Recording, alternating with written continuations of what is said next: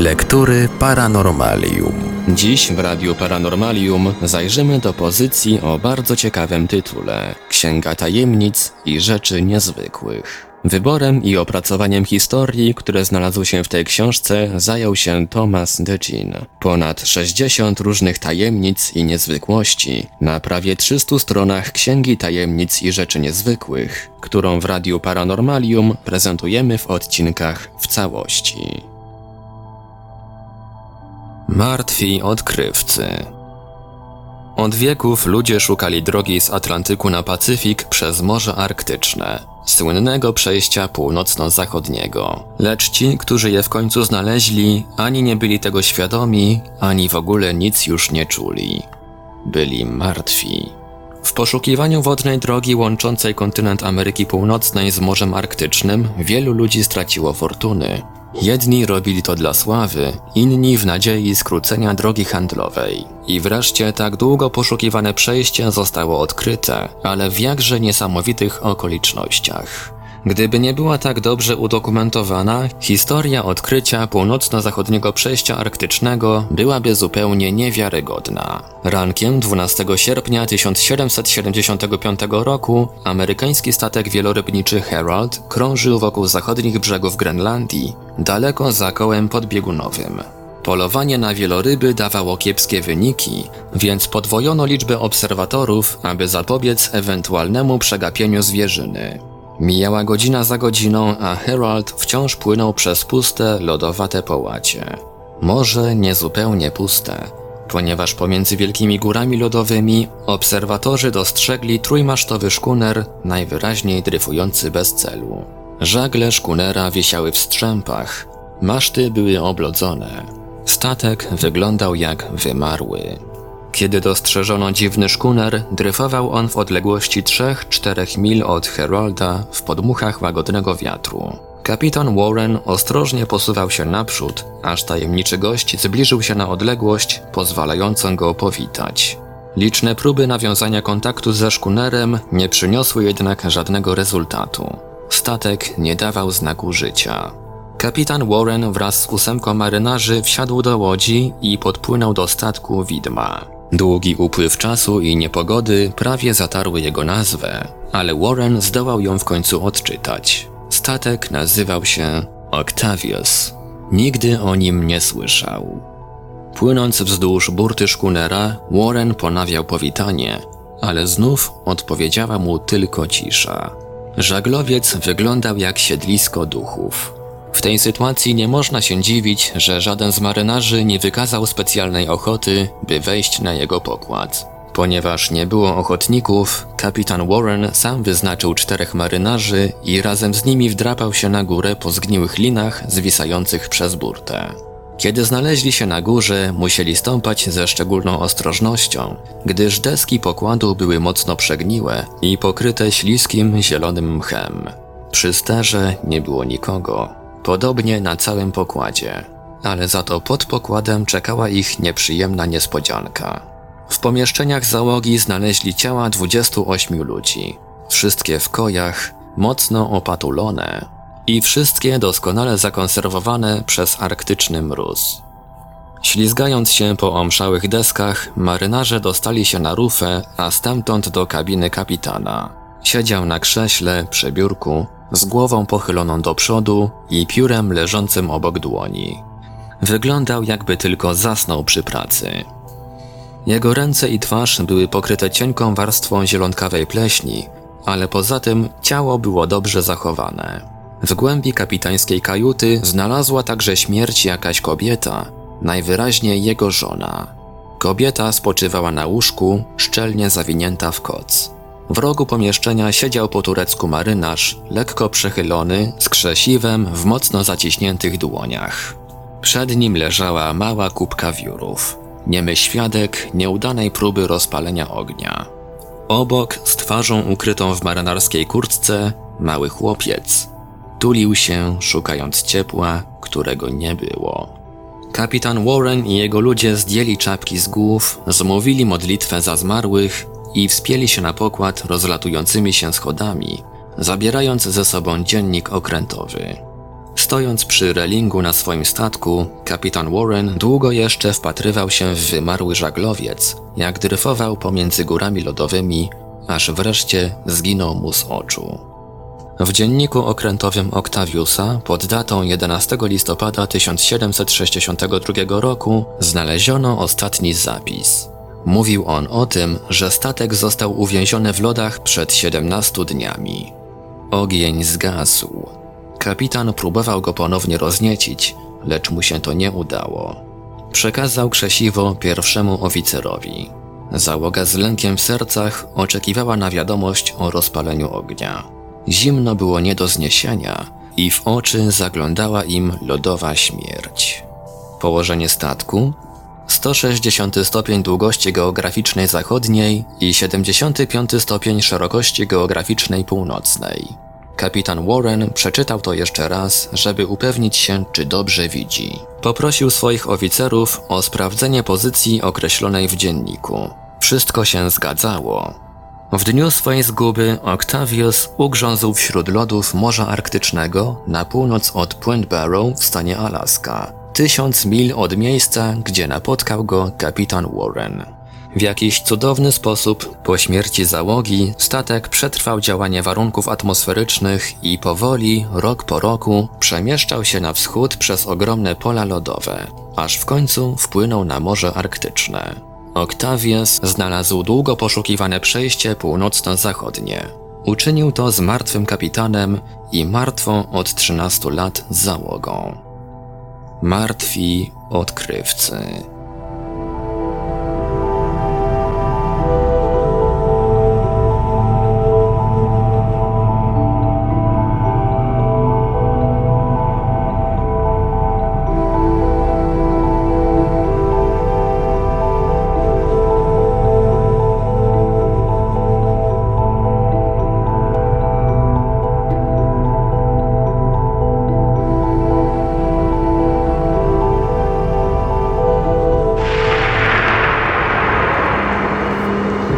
Lektury Paranormalium. Karły i Liliputy. Czy istniała kiedyś na Ziemi rasa maleńkich ludzi? Jak wyjaśnić istnienie na całym świecie budowli i przedmiotów, które zdają się być dziełem miniaturowych istot ludzkich? Czy krasnoludki znane nam z bajek są właśnie tym tajemniczym ludem, którego ślady tak intrygują archeologów? Uczeni od dawna próbują rozwiązać zagadkę labiryntu wąskich tuneli i schodów, które zostały odkryte w Saksa-Łaman w ruinach z czasów sprzed epoki Inków oraz w innych najstarszych miastach Ameryki Południowej. Tunele te są tak ciasne, że nawet dzieciom trudno jest przecisnąć się przez ich ostre zakręty, a furtki tak wąskie, że używać ich mogłyby wyłącznie karzełki. Jednakże i tunele i furtki noszą ślady użytkowania, nawet intensywnego, gdyż twarde kamienie, którymi wyłożono korytarze, są mocno wytarte. Kim byli ci miniaturowi ludzie? Skąd przybyli? Co się z nimi stało? Prawdopodobnie nigdy nie znajdziemy odpowiedzi na te pytania. Jest na to za późno. Odkrycie jakichkolwiek wskazówek lub dowodów graniczyłoby z cudem. Wszystko, co pozostało, to kilometry wąskich tuneli wykutych w twardej skale i wydeptanych maleńkimi stopami oraz dzieła sztuki znajdowane w rozmaitych miejscach na ziemi, a wśród nich przepiękne maleńkie ozdoby z kości słoniowej i tak zwane pigmejskie krzesiwa, a także perfekcyjnie wykonane groty do strzał, długie zaledwie na 2,5 cm, ale niewątpliwie wykonane ludzkimi rękami. Ręce, które stworzyły te przedmioty, zniknęły w otchłani czasu, a te wytwory są świadectwami, że ich twórcy byli bardzo małymi ludźmi. Do dziś dnia spotyka się przedstawicieli rozproszonej rasy małych ludzi. Należą do niej bushmeni z Afryki. Dojrzały człowiek z tego plemienia ma około 120 cm wzrostu. Niektórzy australijscy aborygeni mierzą mniej niż 1,50 m, ale najmniejsi z nich robią wrażenie skarłowaciałych, prawdopodobnie z powodu chorób albo niedożywienia. Jednak ani bushmeni, ani aborygeni nie są naprawdę mali. Rzeczywiście maleńcy ludzie żyją między nami. Mogliby oni z łatwością używać pigmejskiego krzesiwa i spacerować po zbyt ciasnych dla nas korytarzach, które tak ciekawią naukowców. Tych ludzi jest kilkadziesiąt tysięcy i można ich podzielić na dwie kategorie. Karły, które mają głowy i tułów normalnej wielkości, ale krótkie ręce i nogi oraz liliputy, które są na ogół proporcjonalnie zbudowane, ale znacznie mniejsze od zwykłych ludzi. Niektórzy z nich wyróżnili się w wielu dziedzinach. Karol III, Pepin Mały, Grzegorz Sturs, historyk Prokopius, wszyscy byli albo karłami, albo liliputami. Hun Attila, zwany Biczem Bożym, także był karłem. Hussein Pasza, wsławiony swoimi reformami politycznymi, był liliputem. Ezop, autor słynnych bajek, był karłem i miał około 100 cm wzrostu. Angielski malarz Gibson mierzył dokładnie 93 cm, jego żona tyle samo, ale ich dziewięcioro dzieci było zdrowych i osiągnęło normalny wzrost. W Londynie w 1742 roku znany złotnik Robert Skinner poślubił dziewczynę swojego wzrostu, a ich ślub stał się wydarzeniem głośnym w całym kraju, ponieważ oboje mieli po 76 cm. Ich małżeństwo zostało pobłogosławione czternaściorgiem krzepkich i kształtnych dzieci normalnego wzrostu. W wieku czterech lat każde z nich było wyższe od rodziców.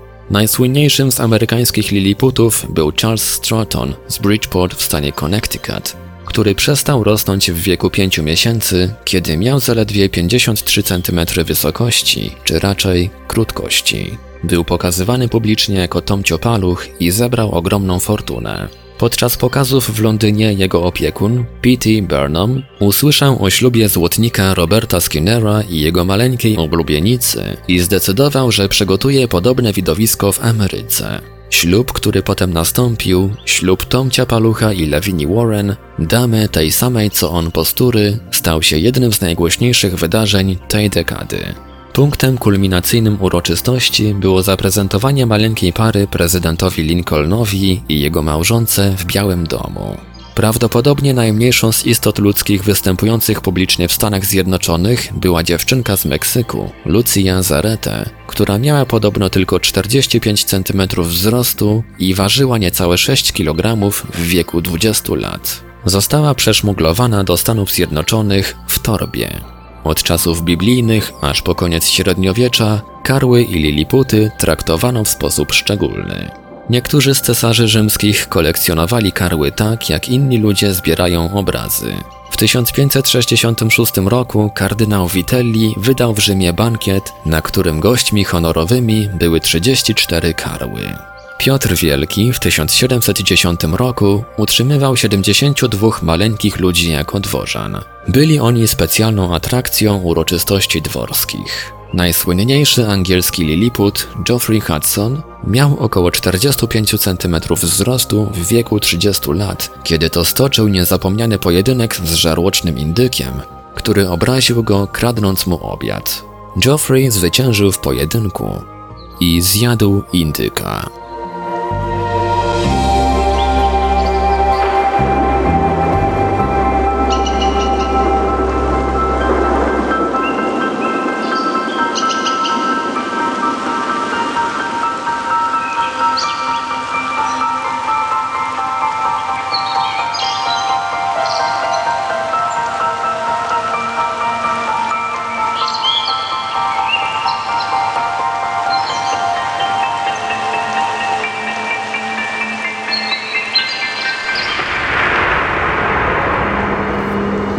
Lektury Paranormalium. Olbrzymy na ziemi.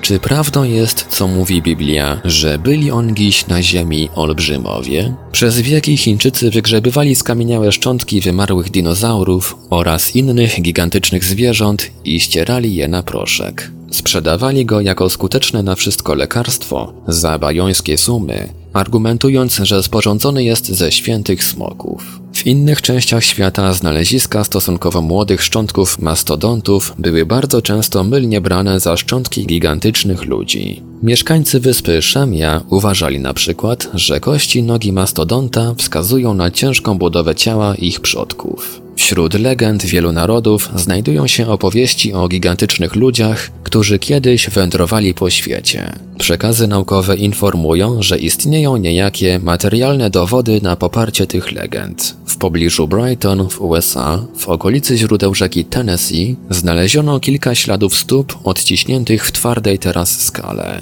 Należały one do człowieka, którego pięty mierzyły 30,5 cm szerokości. Ślady pokazywały wyraźnie, że człowiek ten miał sześć palców i żył w tym samym czasie co gigantyczne zwierzę przypominające konia o kopytach mierzących 30,3 na 30,5 cm.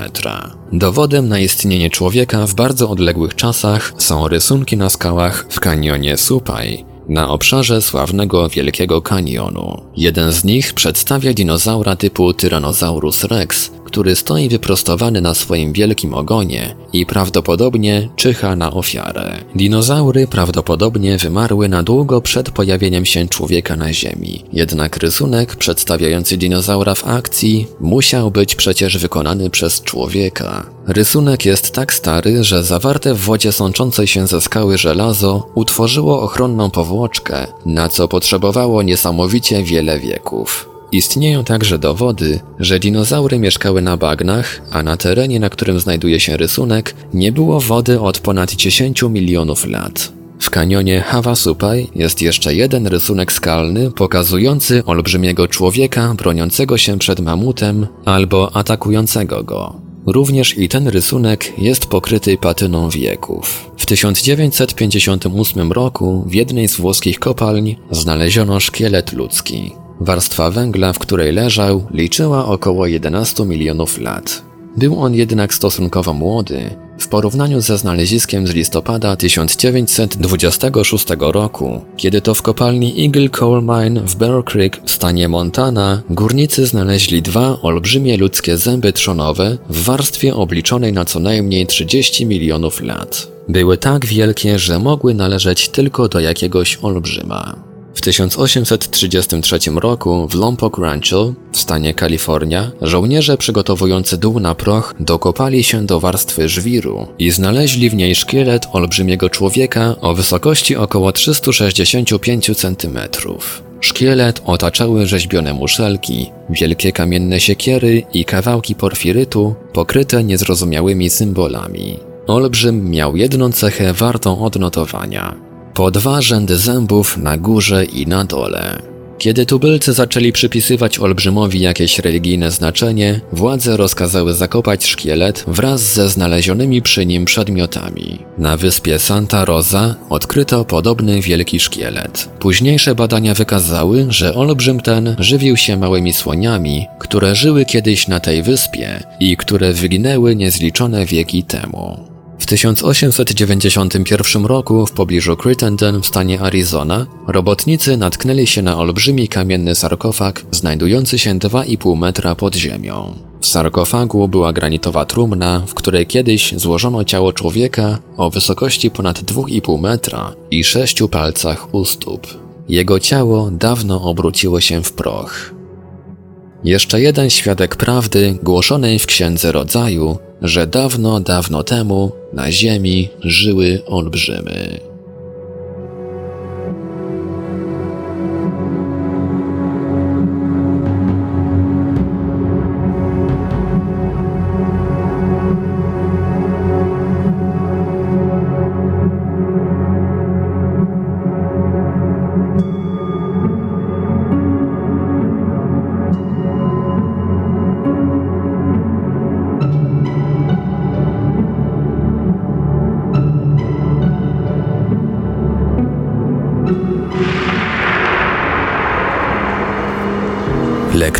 Paranormalium.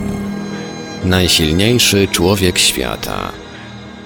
Nie wszyscy olbrzymi są silni i nie wszyscy siłacze są olbrzymami. Pokazy siły wybitnych ludzi znacznie różnią się od siebie, a niektóre z nich są wręcz nieprawdopodobne. Legendarny Goliat z Biblii był olbrzymem przybyłym z Gad. Wysoka na sześć łokci i jedną pięć, czyli ponad trzy metry, postać Goliata górowała na polu walki, wzbudzając paniczny strach samą wielkością. Goliat zabawiał się rzucaniem głazów w szeregi wroga, co ma swoją ironiczną wymowę, jako że sam miał paść ofiarą kamienia rzuconego przez Dawida. Klaudiusz Cezar sprowadził do Rzymu giganta o imieniu Bagaras, olbrzymiego Araba, który, jak się podaje, miał ponad 2,5 metra. Podobnie jak Goliat, Bagaras z upodobaniem popisywał się swoją siłą, ale szczegóły są tak mgliste, że nie jesteśmy w stanie powiedzieć dokładnie co potrafił. Dlatego też został uhonorowany tylko wzmianką na liście siłaczy. W większości olbrzymi nie są specjalnie silni. Dzięki wydłużonym kościom ramion i nóg osiągają oni nadzwyczajną wysokość bez współmiernej do niej muskulatury potrzebnej do popisywania się siłą.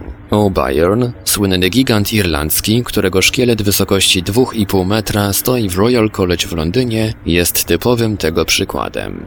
Był on zdrowy i wysoki, ale często miał kłopoty z dźwignięciem ciężarów, które nie sprawiały trudności niższym ludziom. Nasz bohater był wyjątkiem od reguły. Nazywał się Angus McCaskill. Urodził się w Szkocji w 1825 roku jako jedno z trzynaściorga przeciętnych dzieci. Gdy miał około 12 lat, rodzice przywieźli go do Nowej Szkocji, gdzie pracował w tartaku swego ojca w Englishtown. Już wtedy Angus okazał się niezwykle silnym chłopcem. Mając 16 lat, mierzył około 1,90 m. W wieku 17 lat miał 2 metry wzrostu. Po upływie dwóch lat ludzie zatrzymywali się, wytrzeszczając na niego oczy. Na swoje 19 urodziny Angus McCaskill miał już 2 metry 30 cm wzrostu i był tak silny, na jakiego wyglądał. Gdy zasłabł jeden z koni jego ojca, Angus zastąpił go w parze, dorównując siłą drugiemu koniowi. Angus, człowiek umiarkowanie pijący, wszedł pewnego razu do szynku, podniósł 140-galonową beczkę, około 530 litrów i napił się z otworu po szpuncie. Lekarze nowojorscy, którzy mierzyli go w 1845 roku, oznajmili, że jego klatka piersiowa ma 175 cm, waży on 184 kg, w tym ani grama tłuszczu. Angus był religijnym, miłującym pokój młodym olbrzymem, który nie szukał kłopotów, jednak potrafił dać sobie z nimi radę, gdy był do tego zmuszony. Ważący 114 kg, bokser wagi ciężkiej z doków w Nowym Jorku zmusił Angusa do walki, oskarżając olbrzyma z Nowej Szkocji o tchórzostwo. W łodzi pełnej zawodowych hazardzistów bokser przypłynął do Englishtown, aby dać młodemu gigantowi lekcję na ringu. Przyjaciele Angusa musieli choćby z podziemi wygrzebać pieniądze na pokrycie zakładów towarzyszących meczowi. Nikt nigdy nie widział Angusa w walce, ale ci, którzy najlepiej go znali, nigdy też nie widzieli go cofającego się przed sprawdzianem siły, jakkolwiek byłby on niebezpieczny. To też postawili na niego ostatni grosz. Tłum krzyczał z podniecenia, gdy dwóch mężczyzn wskoczyło na ring w starej stodole, gdzie miała odbyć się walka. Przeciwnicy wyszli na środek ringu i uścisnęli sobie dłonie. Nagle zawodowy bokser krzyknął i padł na kolana. Walka była skończona. Angus zmiażdżył przeciwnikowi rękę w swoim uścisku. P.T. Burnham słyszał o tym sympatycznym olbrzymie, który dla zabawy przenosił konie gospodarskie ponad ogrodzeniem. Zabrał on Angusa na pięcioletnie tournée, zapowiadając w programie jego i Tomcio Palucha jako największego i najmniejszego człowieka świata. Na zakończenie każdego występu Tomcio Paluch tańczył gigę na dłoni olbrzyma. Fatalną słabostką McAskilla było to, iż nie potrafił oprzeć się chęci pójścia o zakład, gdy w grę wchodziła jego wielka siła. Raz, aby wygrać dolara, Angus wyszedł w Nowym Jorku na ulicę i brodząc po kolana w błocie, wyprzągł konie, które nie mogły ruszyć z miejsca ciężko naładowanego wozu. Podczas gdy tłum wiwatował na jego cześć, Angus McCaskill naprężył się w uprzęży i powoli wyciągnął wóz z błota. Inny zakład ostatecznie zakończył się jego śmiercią. W grę wchodziła kwota tysiąca dolarów i aby ją wygrać, McAskill musiał podnieść kotwicę statku ważącą prawie tonę. Angus podnosił już większe ciężary, ale ten był niewygodny ze względu na swój kształt. Stopniowo olbrzym utrzymał w równowadze ten potworny ciężar i z żyłami nabrzmiałymi jak postronki, z purpurową twarzą, uniósł ją powoli nad swoją głowę. Wygrał zakład, ale zbyt wielkim kosztem. Opuszczona kotwica jedną z łap zawadziła o jego ramię, wytrącając go niebezpiecznie z równowagi. Gigant uniknął zmiażdżenia, ale łapa kotwicy zgniotła jego muskularne ramię i kariera Angusa McCaskilla raptownie się skończyła. Uratował swoje pieniądze i wrócił do domu w Nowej Szkocji, gdzie zmarł w 1863 roku. W trakcie jego kariery nikt nie zdołał odebrać mu tytułu najsilniejszego człowieka świata.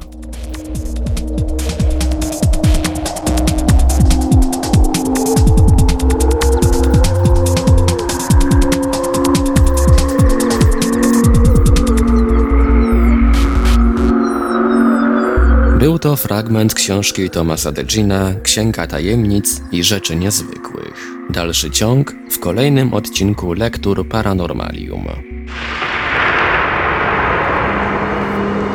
Lektury Paranormalium.